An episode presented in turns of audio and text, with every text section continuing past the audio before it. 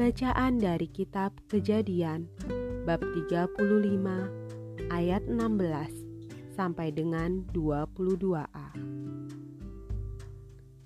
Kelahiran Benyamin.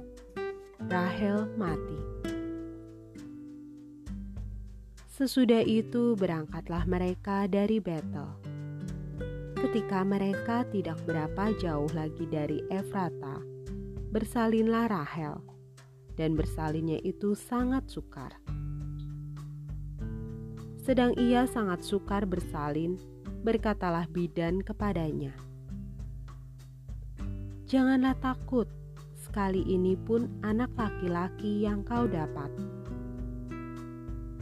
Dan ketika ia hendak menghembuskan nafas, sebab ia mati kemudian, diberikannya nama Benoni kepada anak itu tetapi ayahnya menamainya Benyamin. Demikianlah Rahel mati, lalu ia dikuburkan di sisi jalan ke Efrata, yaitu Bethlehem.